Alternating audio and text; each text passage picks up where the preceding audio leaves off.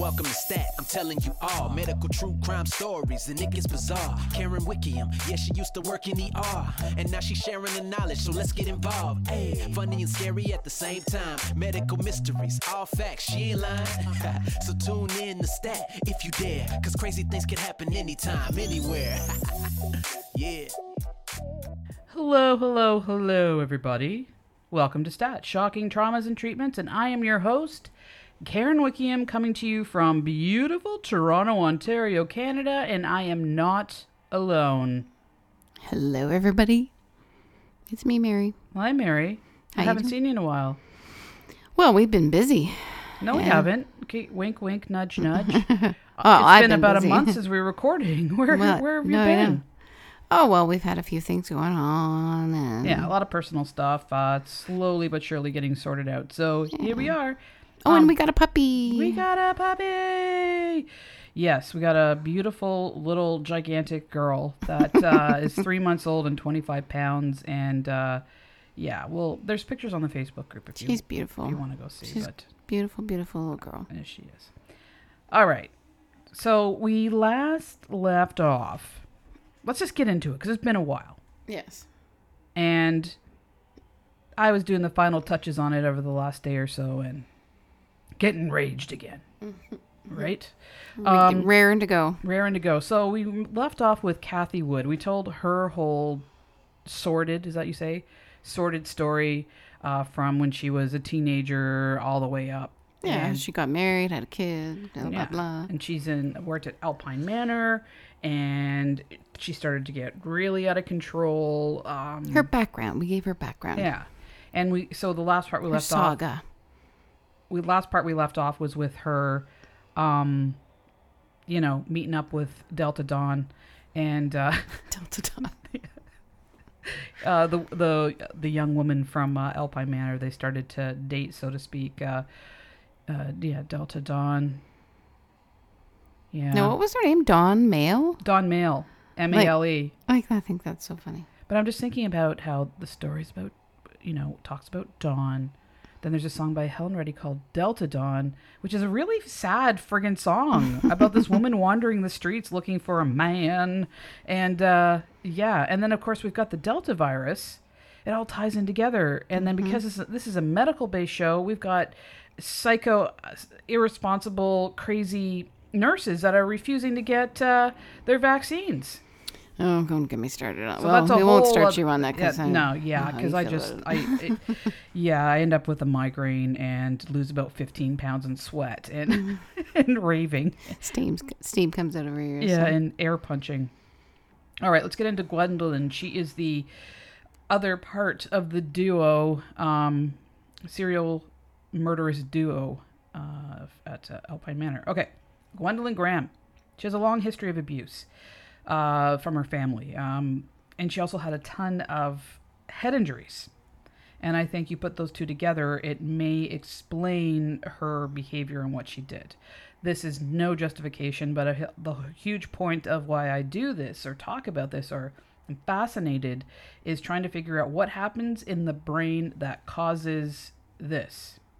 And breaking this down, I, I just kind of went, you know, we're looking at a psychopath versus someone who has PTSD and head injuries.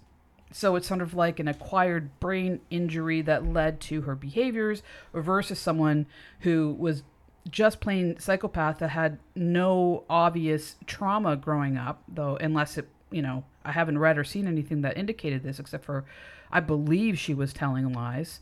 And um, so you put the two together, you've got the perfect storm. Yeah, for sure. I think you've got you know two different origin stories if you want to say it. But uh, you know, Gwendolyn was the victim of some horrific abuse, and we know that abuse in childhood, well, abuse in in particular in childhood when the brain's developing, will change the actual structure of the brain. So she had that going against her, and then you add on that head injuries, which can influence the structure. So let's break it the- down. know. Um, her so her father sexually abused and beat her m- into her mid-teens. Her mother was demanding and critical and cold, and she was acting this way towards her since she was very, very young, two to three years old. She had a psychic, um, she had a cycle of abuse, phy- psychological and physical abuse towards Gwendolyn, where um, there was a pattern of behavior of conflict, punishment, and rejection. So, um, conflict, she didn't do what her mom asked her to do, which two to three toddlers do. I didn't want to eat her dinner or something. Then she would get physically punished and then rejected. So obviously that is going to cause major trauma. Um, and so she was robbed of her childhood. She desperately wanted a relationship with her mother, which she would never be able to get. And she spoke about her father like he was a saint, which is, again, a, a common thing that can happen for whatever reasons. Um, in my unprofessional opinion, it may be because, you know, with a trauma bond, they still need. I mean, you can put a roof over someone's head and put food on the table. Parents will say that um, but the the psychological emotional element has to be there the ch- children need to be loved people need to be loved but you know there's that if you remove that piece that's missing and they still want that from their parents even though their parents couldn't provide that to them so you yeah, know there's a there's a great book. Um, uh, we'll put it in the show notes. It's called Why Love Matters, and it's about um, why love is so important in the developing child, um, even in the fetus, like in in utero. So we'll put the notes in there. It's a great book that I have uh, delved into. But okay if well, that people are more interested in the attachment and how that affects developing brain of a child, sounds sounds good maybe it's something we can even cover hmm yeah, sure. So, um, her family was constantly on the move. She was born in Santa Monica, then lived in uh, Connersville, Indiana, moved to Northern California, and then finally settled in Tyler, Texas. When she was 15, she uh, went to the East Coast to join a missionary group, and she traveled uh, with the group to Africa. At 17, her parents split, and her father went to California, and she went to live with him. So now let's talk about the, her physical injuries, uh, aside from what happened with her family, with her parents. She had a major motorcycle accident and had a traumatic brain injury in which her head slammed off the pavement. It was so bad that it permanently affected her vision. She had to wear strong, or she's still alive, so strong corrective lenses because the damage was uh, irreparable. But she, she didn't go to the hospital. The only reason she went was months later when she had put on next to 100 pounds because her thyroid thyroid had been affected. And so at this this point, the doctor, you know, I think gave her meds or did whatever um, treatment, and she was able to lose all the weight again. Wow. So people be like, well, why wouldn't she gone to the hospital? Because sometimes, if you've had trauma, sometimes you get in trouble, right? Like people would be like, you're always getting in trouble. You're always getting sick or hurt or something. It's like an inconvenience. It could So be wonder- money, you know, because hospitals Yeah, are yeah, expensive. that's true. Could have been or that. you know, she had her brain rattled, didn't think about it. She was maybe just confused and went home. You know, there's a lot of reasons uh, for it. Um, years later, sorry, not years later, one year later, she got hit by a car Like as a pedestrian? as a pedestrian. Oh, okay. She somehow got home and was unconscious for two days. When she came to, she went to the hospital. Why? Because her arm was shattered. She had to have surgery to put it back together with plates and screws.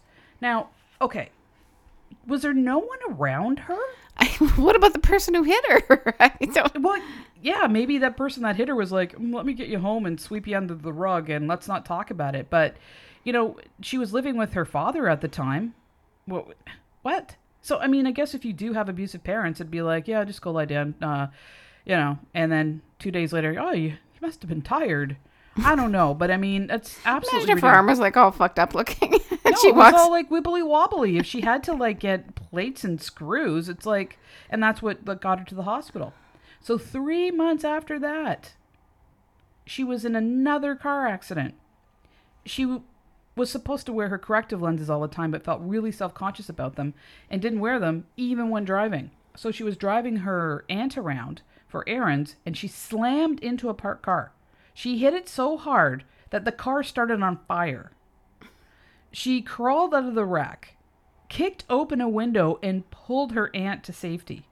got all of her front teeth knocked out and had to have surgery and dentures to repair that. So, in a two year period, she had three very serious accidents. Yeah, and I, I'm I'm pretty sure if she got hit on her arm, she probably fell and hit her head. So there's you know Well, no, but she did because she was out for two days, remember? She was unconscious for right. two days Well, oh, from okay. a head I, injury. I didn't know if that was she took something and No, no, no. She was out cold Yeah, from the head injury. yeah hit a parked car. I think slammed into a parked car. So she was in a more- coma practically. Well, I mean, we don't know if she was awake or not. I mean, uh, and, but the fact is, is that yeah, that's really bad. Um, at the age of 20, she moved back to Tyler, Texas. She met a woman by the name of Fran. They fell in love and moved in together. At that point, she got her GED, went to school to become a nurse, but she found it too difficult. Fran would go on to say that her and Gwen had a tumultuous relationship, that Gwen had a Jekyll and Hyde personality. And I think between the abuse and head injuries, that can explain a lot. Now, this is my unprofessional opinion, but this is this is what I'm thinking.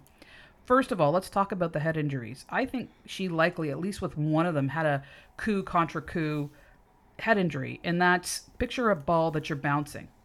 When you bounce the ball, it doesn't stick to the floor; it bounces back up. So your brain will hit the inside of your skull in one direction and go back against it. Um, and so I think this would explain maybe frontal lobe and occipital lobe damage depending on which whatever hit first. Um, and so let's talk about the frontal lobe. The executive function is planning, problem solving, motivation, judgment, memory, reward, decision making, impulse control, social behavior, personality, learning, um, and attention. The so you know the the motor movements and, and stuff like that and mobility are also in that area as well so physical your ocular movement is involved your frontal eye movement your rapid eye movement is in that center is in the, the frontal lobe. And facial movement and skeletal muscular movements like we talked about gait. Um, and so if she hit the back of her head that's the occipital lobe which is the vision center. And then with trauma, uh, PTSD, your limbic system is affected. So that's your limbo, uh, limbic lobe, your amygdala, your hippocampal formation, thalamus, hypothalamus, you know, like supercalifragilisticexpialidocious. But the whole point it comes down to that involves learning and memory and emotions and behavior. So um, PTSD hijacks your brain in response to stimuli you go into a fight or flight or freeze, um, you know, response. The prefrontal cortex shuts down and the brain becomes dis- disorganized and overwhelmed. The body goes into a survival mode and shuts down the higher reasoning parts of your brain, and you have a profound stress, uh, stress response. So, I think you put all that stuff together, it can really explain a lot of how she became who she was. Um, but she was, you know, she was aware of what she was doing, that what she was doing was wrong. But I just think it, you know, this is no excuse, but this may actually be one of those cases where you can go, ah, we can maybe see why this happened. Well, definitely would have contributed. And I know enough from my work of working with people with concussions who've had these kind of head injuries um, that have affected the hypothalamus. I've had a few clients who've, you know, gained weight. Any of the autonomic, so the hypothalamus is, you know, responsible for a lot of autonomic stuff, sleep, wake, circadian rhythm, hunger, thirst, you know. Um, so I've had clients who've, yeah, put on weight or had trouble sleeping, and it's usually a, a frontal you know, impact and it's affecting the hypothalamus, which can then in turn affect the pituitary and then the thyroid, et cetera, et cetera. So it's a cascade effect. I mean, I get it on a on a personal level myself. I've had a uh, a generous amount of uh, head injuries and uh, PTSD. So, uh, luckily, uh, through love, support, and and different things, I am not a serial killer. But Mary wonders sometimes if I could be, based on um, my uh, Rantings. my rantings. Ravings. Um, okay, so the other portion of this is that she was a binge drinker, and when she did drink, she would usually drink to blackout drunk and get violent.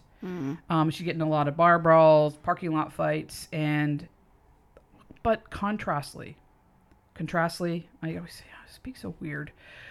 she would be the first to help out a neighbor. She really liked helping people. So she could go from like anger, I'm to get you, to someone else needing help, and she'd be the first one to jump in and help. Or So- was she in these brawls jumping in and defending somebody? Probably being kind of not. a, a sm- Well, she might have, but it was Oh, more, you said she's kind of a small. She's a small gal. Like she's like what five two or something. yeah, What, five two at this point, five two, one So forty. it's like a scrappy little bulldog yeah, kind of thing. You know. you know someone like that. Maybe I do. Okay, so we'll see how this all plays out, um, in, in you know, and how it factors into the horrors that uh, unfold at Alpine Manor. So, going back to Tyler, Texas, Fran decided to move to Grand Rapids, Michigan, because she was bored and needed something new. Gwen, who was 22 at the time, decided to follow her out because she wanted something new as well, and she wanted to go to school to become a paramedic. So, just get the hell out of Dodge, Texas. So Gwen moved in with Fran, and it was a really bad situation. She lived in a really like a tiny, tiny little apartment in a not great apartment building, and the building was full of people uh, that had drug and alcohol problems, and they were always in and out of their apartment.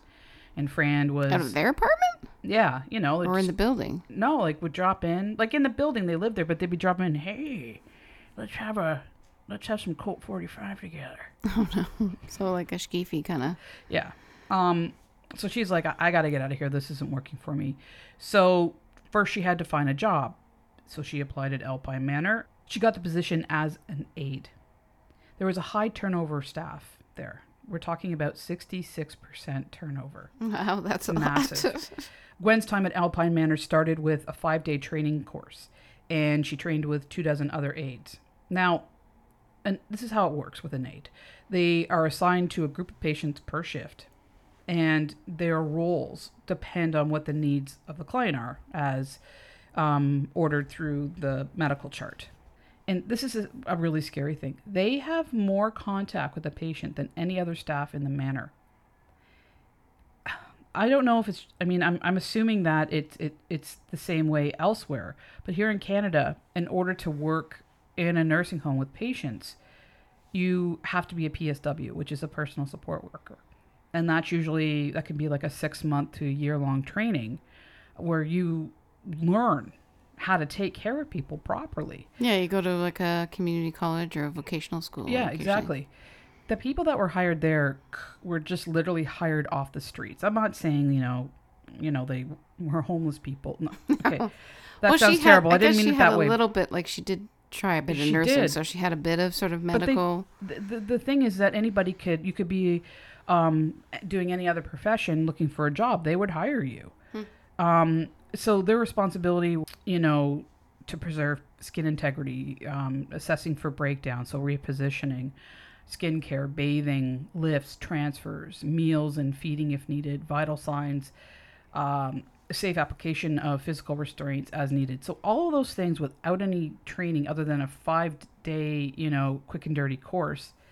My loved one, I have, I mean, I'm not saying they're all terrible, like they're not bad people that are taking these positions, but they're untrained. And maybe some of these people weren't great. Well, clearly, Yeah, I mean it could be different from state to state too. Like when I when I was in Florida teaching massage therapy, you know, the the qualifications to be a massage therapist were different from state to state. Some places you needed to pass like a statewide exam, and some places it was you had to get a license from the county or the district you were in. It wasn't so it I mean, be it wasn't the same way. regulated, so it could be different in each state. There could, I think, Florida had a pretty good sort of. I don't know if they call them PSWs. They might have called them like healthcare aides or something like that. But they, you At the end of the day, I mean, at this Alpine Manor, they're pretty sloppy with hiring. Okay? I mean, it's scary. Gwen found that working with actual patients was not the same as watching in service training videos. Residents of nursing homes have many different personality traits, quirks, and routines, as all of us do. And the level of frustration and the level of frustration for a client is often exacerbated because of loss of independence, health, autonomy, and if you have confusion, you're not aware of what's going on and you could act out that way. Sometimes it comes out as aggression, and well, the dem- the patient has uh, dementia or is of sound mind. Depression is very high in nursing homes, and sometimes there's fear and a feeling of hopelessness. However, it's not all doom and gloom for every nursing home. Many homes have activities for the clients, crafts, music, games, and outings, and, and very nurturing environment, clean, bright, and the clients are happy and settled. Not, you know, again, that's not everybody would be this way, but there are obviously some really good nursing or care homes out there. So this was not the case for Alpine Manor. Gwen learned about working with the elderly pretty quickly. On the first day, she had water thrown in her face and then food spit at her. But on the same day, she saved someone's life because they were choking on food. So, you know, um, that's a lot to, to happen on your first day. Yeah, that's a pretty wide range of things going on there. But it speaks of her personality too, right? Like where something negative would happen, and then, um, it, then she would also, in the same token, something positive would happen in her life. It's that black and white sort of thinking that sort of matched her personality. Right. She didn't. I don't know, She maybe did I- not not save the person. Yeah, maybe this is a stretch of thinking, but that's how I saw it. Yeah. So that's Gwen, and it's all going to be coming together here. You shall see. That we need to get back to Cathy. Talk a little bit about her. Mary's like, what? and talk about her and see how Gwen and Cathy come together. We talked about how Cathy was dating this Dawn at the time. She had a split up with her husband, and she was partying a lot and causing a lot of shit at the nursing home. So, a little, just a tiny thing about Dawn. She hated men, like, absolutely hated men. So, when Cathy told her all these lies about Ken, she was able to suck her in and bring her into her world and, and manipulate her even more. And she said that, you know, Ken would play head games with her and emotionally abuse her and turned her daughter against her and ordered her around, punched her, raped her, said all these terrible things that Ken did not do. So Dawn moved in with Cathy. So they were shacking up together. And one time Ken went over and found them in bed together. So he assaulted Dawn, which it's fucking bullshit, but he assaulted her. And Cathy took off, leaving Dawn alone in the house with Ken. And so someone we all know like i mean we talked about Da- dawn's history a bit she came from abuse and abandonment and alcoholism and stuff like that. So okay you're living with this woman. Her ex-husband comes over kicks the shit out of you and your partner doesn't even stay and it's her husband and takes off. I mean this is just it's so messed up. It's so horrible. So they, they stayed together and um Oh my goodness. But then so she stayed. She stayed regard like even though. Dawn, so you see, Cathy, she has this way of manipulating people and and holding on to them. Where Dawn, you can see why she stayed if she had come from a history of abuse and she was in love with Cathy. So, um, and she noticed that Cathy toyed around with Ken. So I mean, how much of a mixed message? She says all these things about him, but she's not afraid of him, except for you know when when that happened, and she toys with him, and that she didn't seem concerned about her daughter at all. She didn't talk about her. She didn't do anything about her. You know that kind of thing.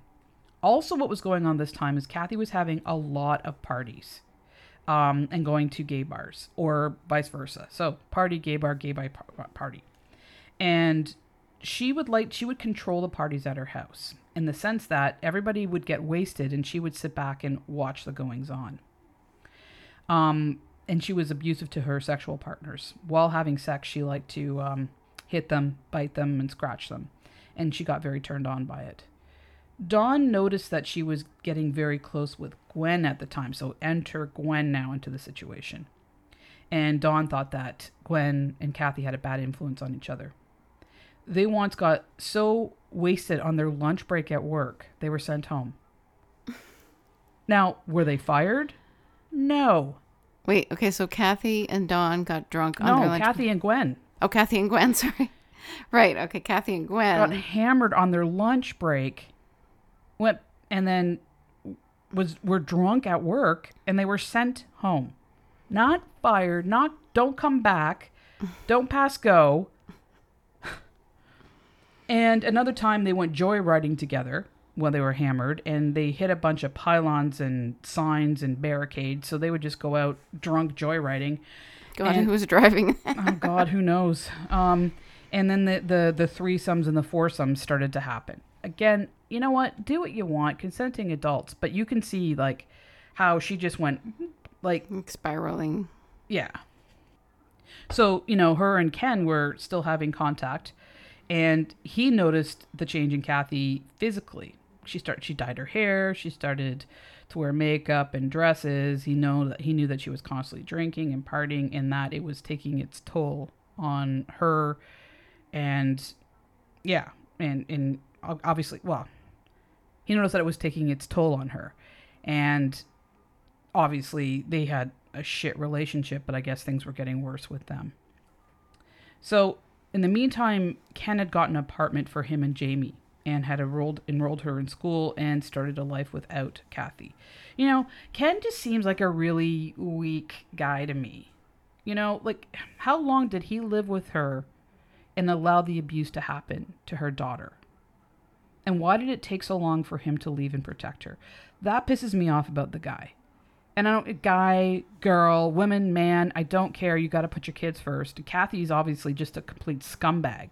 But it took him far too long to um, do the right thing for his daughter. So Yeah. she asked him constantly for money, and he would give it to her. She knew how to play him.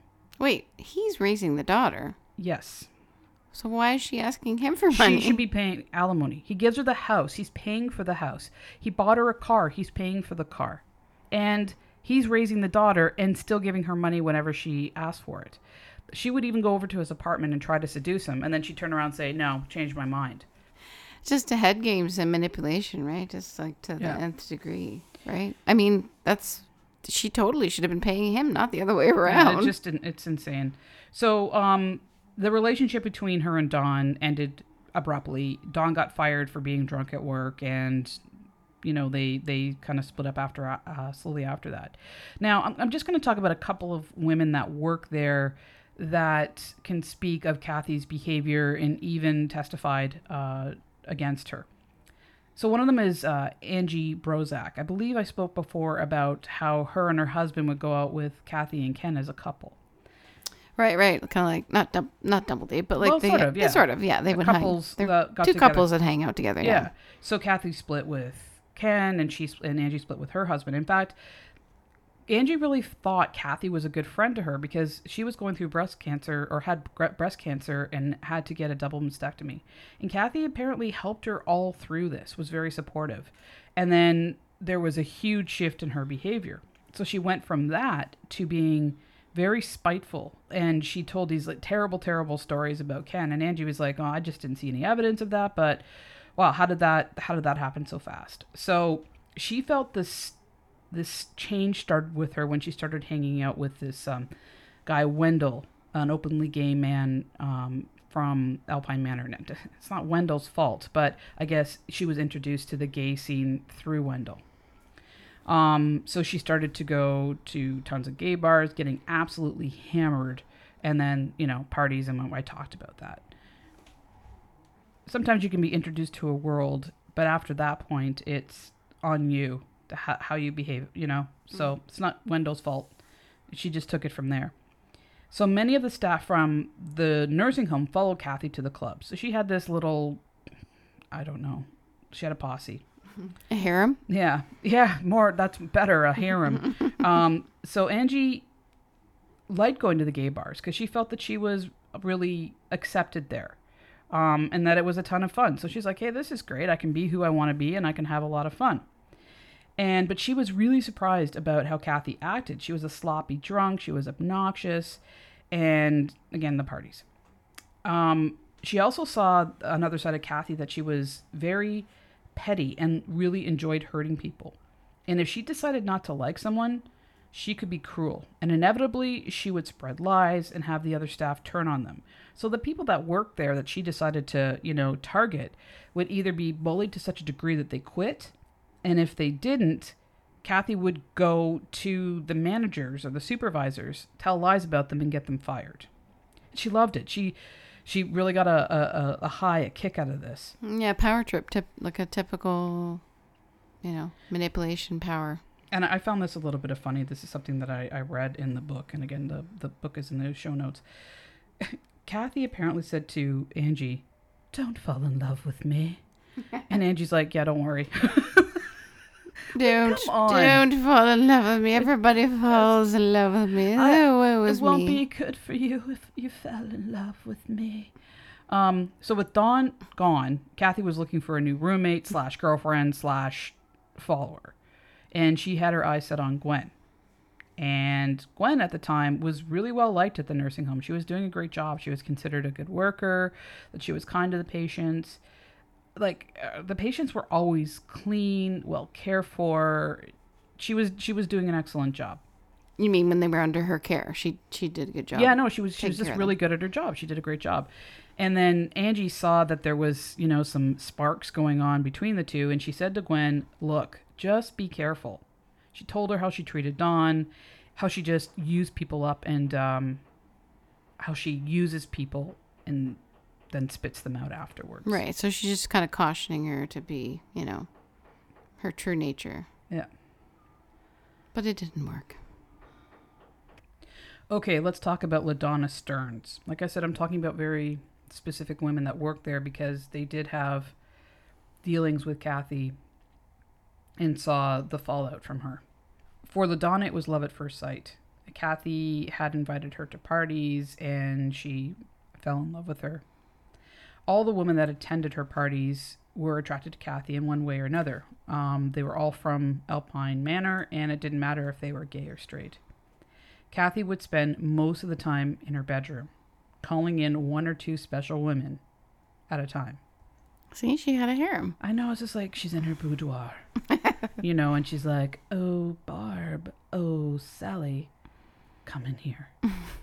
I mean, it's just so creepy and cringy. Um, and then the other women would hope that they would be chosen. Like, tonight, will it be my night?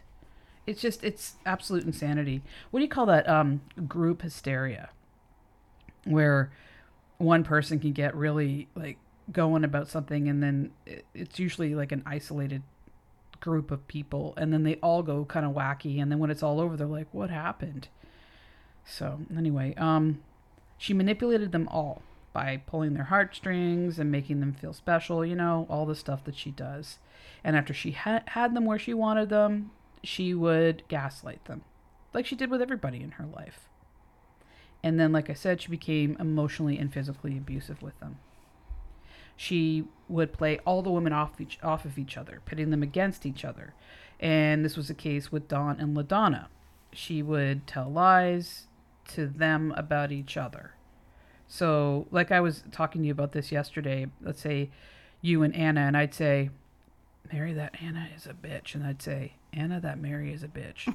and I'd say, Anna, do you know what Mary said about you? Even though she didn't say anything. And then you'd be like, you know what I mean? And then I just, I can walk away and you two go crazy on each other. So um, that's what she was doing. Power, power. They would fight over Cathy. She's mine. She's mine. She's mine. She's mine. I don't think she was all that in a bag of chips myself, but Yeah, well, to each his own. But you know, someone who's very charismatic. Um, you know, people look at Ted Bundy and they're like, he's gorgeous, and it's like, whoa, wait a minute, what do you guys see that I don't see? I mean, I can see beauty in both genders, um, or all genders, but uh, mm, yeah, um, the creep, So- the creepy factor Yeah. makes it unattractive for me. Yeah. So she was verbally threatening to them, and she would sometimes get them into having fist fights with each other. Um, It's like Fight Club for Cathy. yeah. And if not all of this The was first crazy, rule is don't talk about Fight Club for Cathy.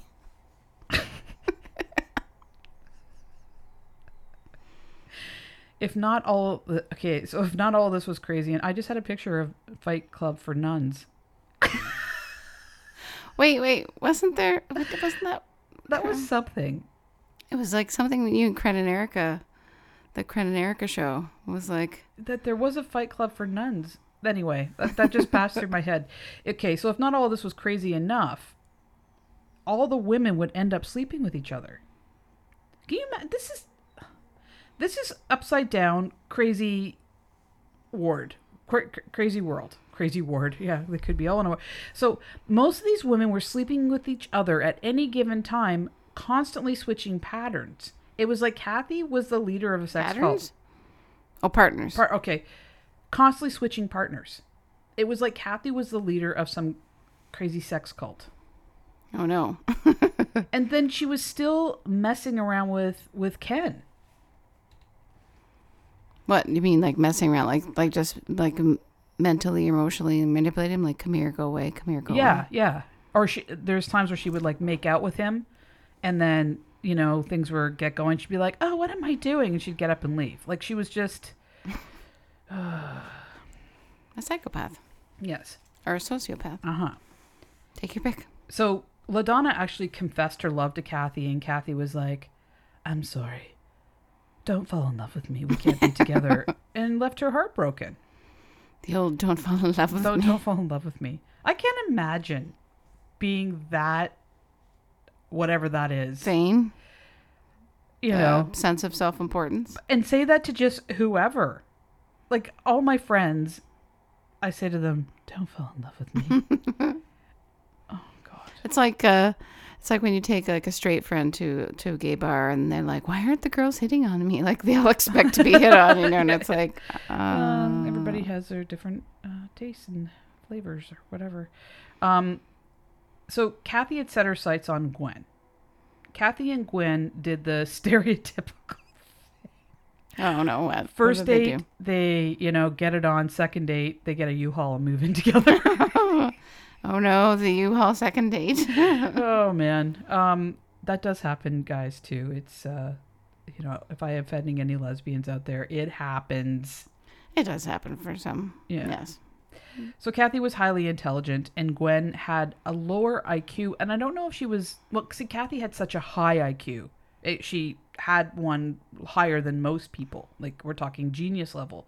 But I know so much of as Gwen had a low IQ as she had gone through all the Right. the shit she'd gone through. So Cathy's the evil genius, and she's Yeah. the she's the, the follower of you know um, uh, that's what you usually see in in a duo or two serial killers working together one is the one that like you said is the brains behind it the manipulator and the other one tends to follow and and follow through. Though they may both do it the other one is able to put it mostly onto the the follower type. So Cathy liked to play cards and board games and all that kind of stuff. It was an opportunity to like flaunt her super intelligence, but she would pick one person. And she would like center on them all night, humiliate them, humiliate them like in your face, in your face. Or, like why would I would be I'm out. I'd flip the card table and and strut out of the room. no, I wouldn't do that. But I mean, yeah, you would. no, I wouldn't. oh no, I don't. I only ever got mad playing games once when we were doing the video game Jeopardy. That's the only time because Van was buzzing in so fast, but he didn't really know the answers most of the time.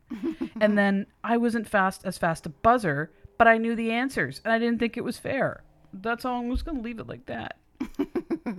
so uh, anyway, uh, so Cathy could convince Gwen to do anything. She would um, tell her a really, you know, long sob story, and Gwen would be like, "Oh, I want to love you and protect you," and she'd say things like, "I'm ugly and I hate myself," and then Gwen would be like, "Oh, let's go out and get you new clothes and help you, you know." Feel good about yourself, even though Cathy didn't feel that way. That's how she was able to, or one of her ways of get people to follow for her.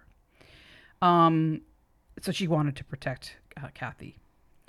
Cathy led Gwen on romantically and then would pull away. So she was doing that as well. Um, and Gwen was just like, What? What the hell's going on? And she didn't know what to do. Cathy would act like she wanted her as a girlfriend, and then she'd be like, You're garbage, get out of here, I don't like you. But by then, Gwen had already fallen in love with Cathy. And for Cathy, she had Gwen in that perfect position that she wanted all people to be in with her. So let's talk about uh, another guy by the name of uh, Tob- Tony Kubiak. He was also an aide at Alpine Manor. He had um, split up with his partner and got a new apartment, but needed a place for, to stay for two weeks before um, he could move in. So Cathy's like, "Come on in. You can live with us for for the couple weeks." And he was like, "What the hell is going on here?" So here's some quotes from him I got from the book uh, that I have in the the notes. Um, quote: "The scene was crazy. Girls were out on the street making out." End of quote. Um, I'm just going to say all the all them together. So one big quote end quote. quote, teenagers do that kind of thing. They were very pubescent, hickeys all over, that kind of stuff. It was just a bizarre situation. There was also a lot of noise, people fighting, late at night in the yard, a lot of yelling. It was actually over some relationship Cathy was involved in. Gwen would get sick of Cathy's head games and say that she was done with the relationship. When Gwen tried to get away from Cathy, Cathy literally grabbed her by the hair on her head and pulled her back into the bedroom. They were fighting and screaming and slapping. Cathy had the upper hand. Cathy was very possessive. End quote. So he witnesses stuff firsthand himself. He saw that everybody was sleeping with everybody. And Cathy decided who would sleep with who. So not only was everybody sleeping with each other, she decided who would sleep with what person at any given time. So it's Cathy's sex club. Don't talk about Cathy's sex cult club. or whatever. Oh Whatever. my god. Anyway, so um, it's just it's so twisted. Um, and then I, I just she just carried on with the stuff where she was, uh, you know, um, bullying people at work, having them quit, and that that just continued to carry on. So I want to give you a bit of an idea of the size difference between Cathy and Gwen, um, just to not just to get a visual, but to see how Cathy could be so physically dominating to her, even though Gwen was, you know, a tough girl, woman. Um, it was hard to fight against Cathy because she was so physically imposing. So Cathy was 5'11 and a half, and at this point, almost 400 pounds. Gwen was 5'2 and 140. So you could see how uh, Cathy could really be um, abusive to her. She could, I mean, that that's a huge size difference. And so she could, you know, dominate her physically, mentally, and emotionally on, on every level. So um, just just in, for her size alone and the size of her personality and her psychopathy and all that kind of stuff. So th- this is the, the pattern uh, that Cathy had with people. She'd make friends, suck them in with sob stories, and then they'd, they'd want to protect her and take care of her and love her. And then they would she would seduce them, whether it was through wanting to be like her best friend or you know, sexually, but was mostly sexually. Then she would abuse them. And then she told them exactly how they could live their life. And then she would have one person that she would make exclusive or make them feel like they were exclusive and then become incredibly possessive of them.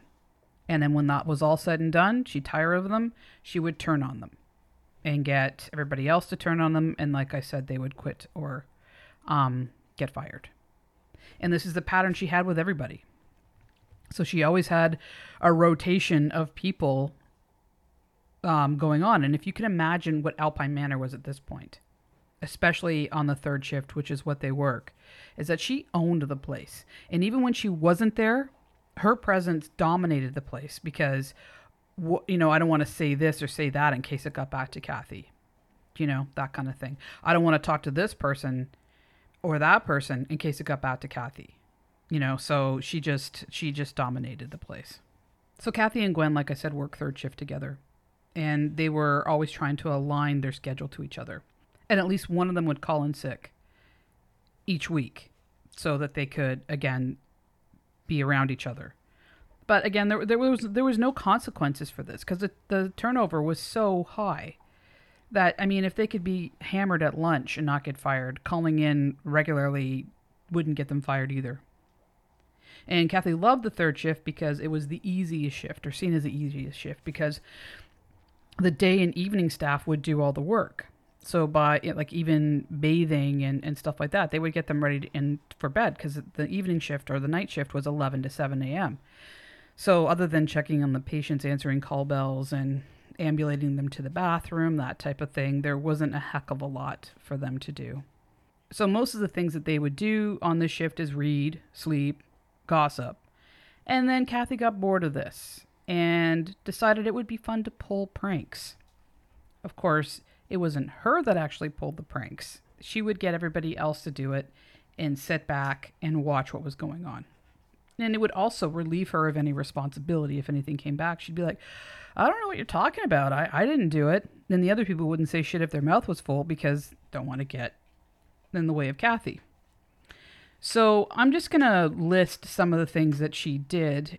So some of these things were just, you know, juvenile things, not okay to do, but juvenile, but then they became incredibly sinister. So I'm just going to read a bunch off. Um, so she would, to, to get the new staff, they would ring the call bell and then lie under the patient's bed. And when the patient, the aide would go in to see what was going on, they would reach out from under the bed and grab their ankle. So it's, you know, night shift, scary, uh, scare the hell of the, uh, the client as well. They removed the screens off the patient's windows as escape routes so they'd be running around doing whatever and then made it so they could just like dive out of the windows to escape whatever game that they were playing. They have patients there that have dementia and stuff like that that could too walk out and, you know, get out of the, the windows. They would reverse the patient's lying position, so you'd go in and their feet would be where their head were and etc. And they switch beds in rooms. You know, so Mrs. Cunningham and Bill Smith would be in each other's spot. Which, okay, ha ha ha, whatever. But I mean, if there was an emergency, that would not be good at all. It's it's it's Well, it doesn't. It's I mean, juvenile. Just for the fact that it's disrespectful to the client, too. well, It's- no, well, yeah, obviously, but I mean, Yeah. we're getting into where, where it gets really demented and uh, Yeah. One of the things Cathy would do regularly is uh, take Gwen and restrain her in a geriatric chair. You know, the, they get in and they, you can lean them back like um, a La-Z-Boy and then put a tray across the top. And it was a, a way of restraining some clients. And uh, so she would do that to Gwen, or she would dress up a mannequin and put it in a dark room. And the person would walk in, turn the light on, and there's this dressed up mannequin sitting in the chair. I know I would have a heart attack. That would be the last day on earth for me. that would be it. I'd either would die or end up in a straitjacket. Well, we know you don't like dolls and mannequins and stuff. Find Clowns. I feel fantastic. Yeah. Hey, hey, hey. Um, and then she, you know, she was in, in a sense using the patients as a form of entertainment because it was all surrounded for the most part, you know, these patients. But this is where it gets really, really sick. And again, I was talking to you about this yesterday, and you saw how pissed off I was getting. So there was an intercom system, and every room there was a, a speaker, a two way speaker. And of course, it was piped through different areas of the of the care home.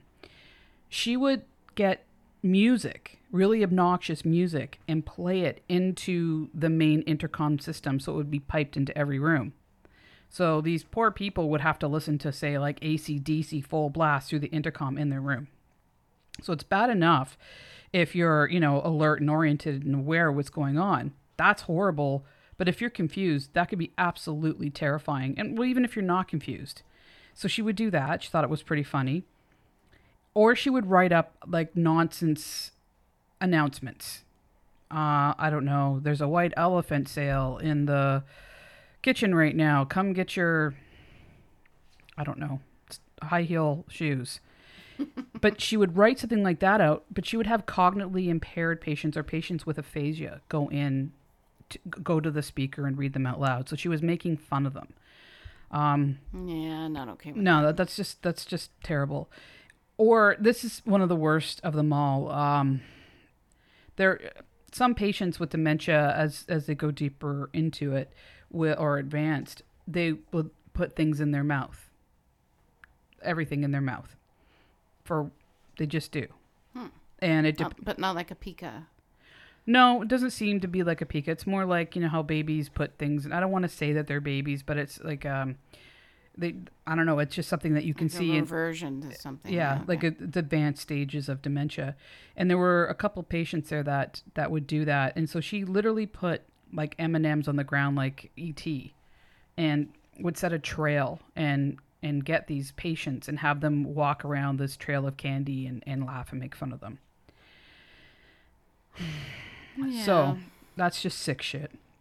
and unsanitary. Well, well, yeah, but I mean, it's just sick shit overall. Um, and the thing is, confused patients, they can complain, but it doesn't mean anybody is going to believe them, or most people won't. They'll they'll just say, oh well, you know, that's just John. He's you know he's he's confused, and you know these are all reportable offenses. She should have been fired. She should have been hauled out of there, and even criminal charges laid against her.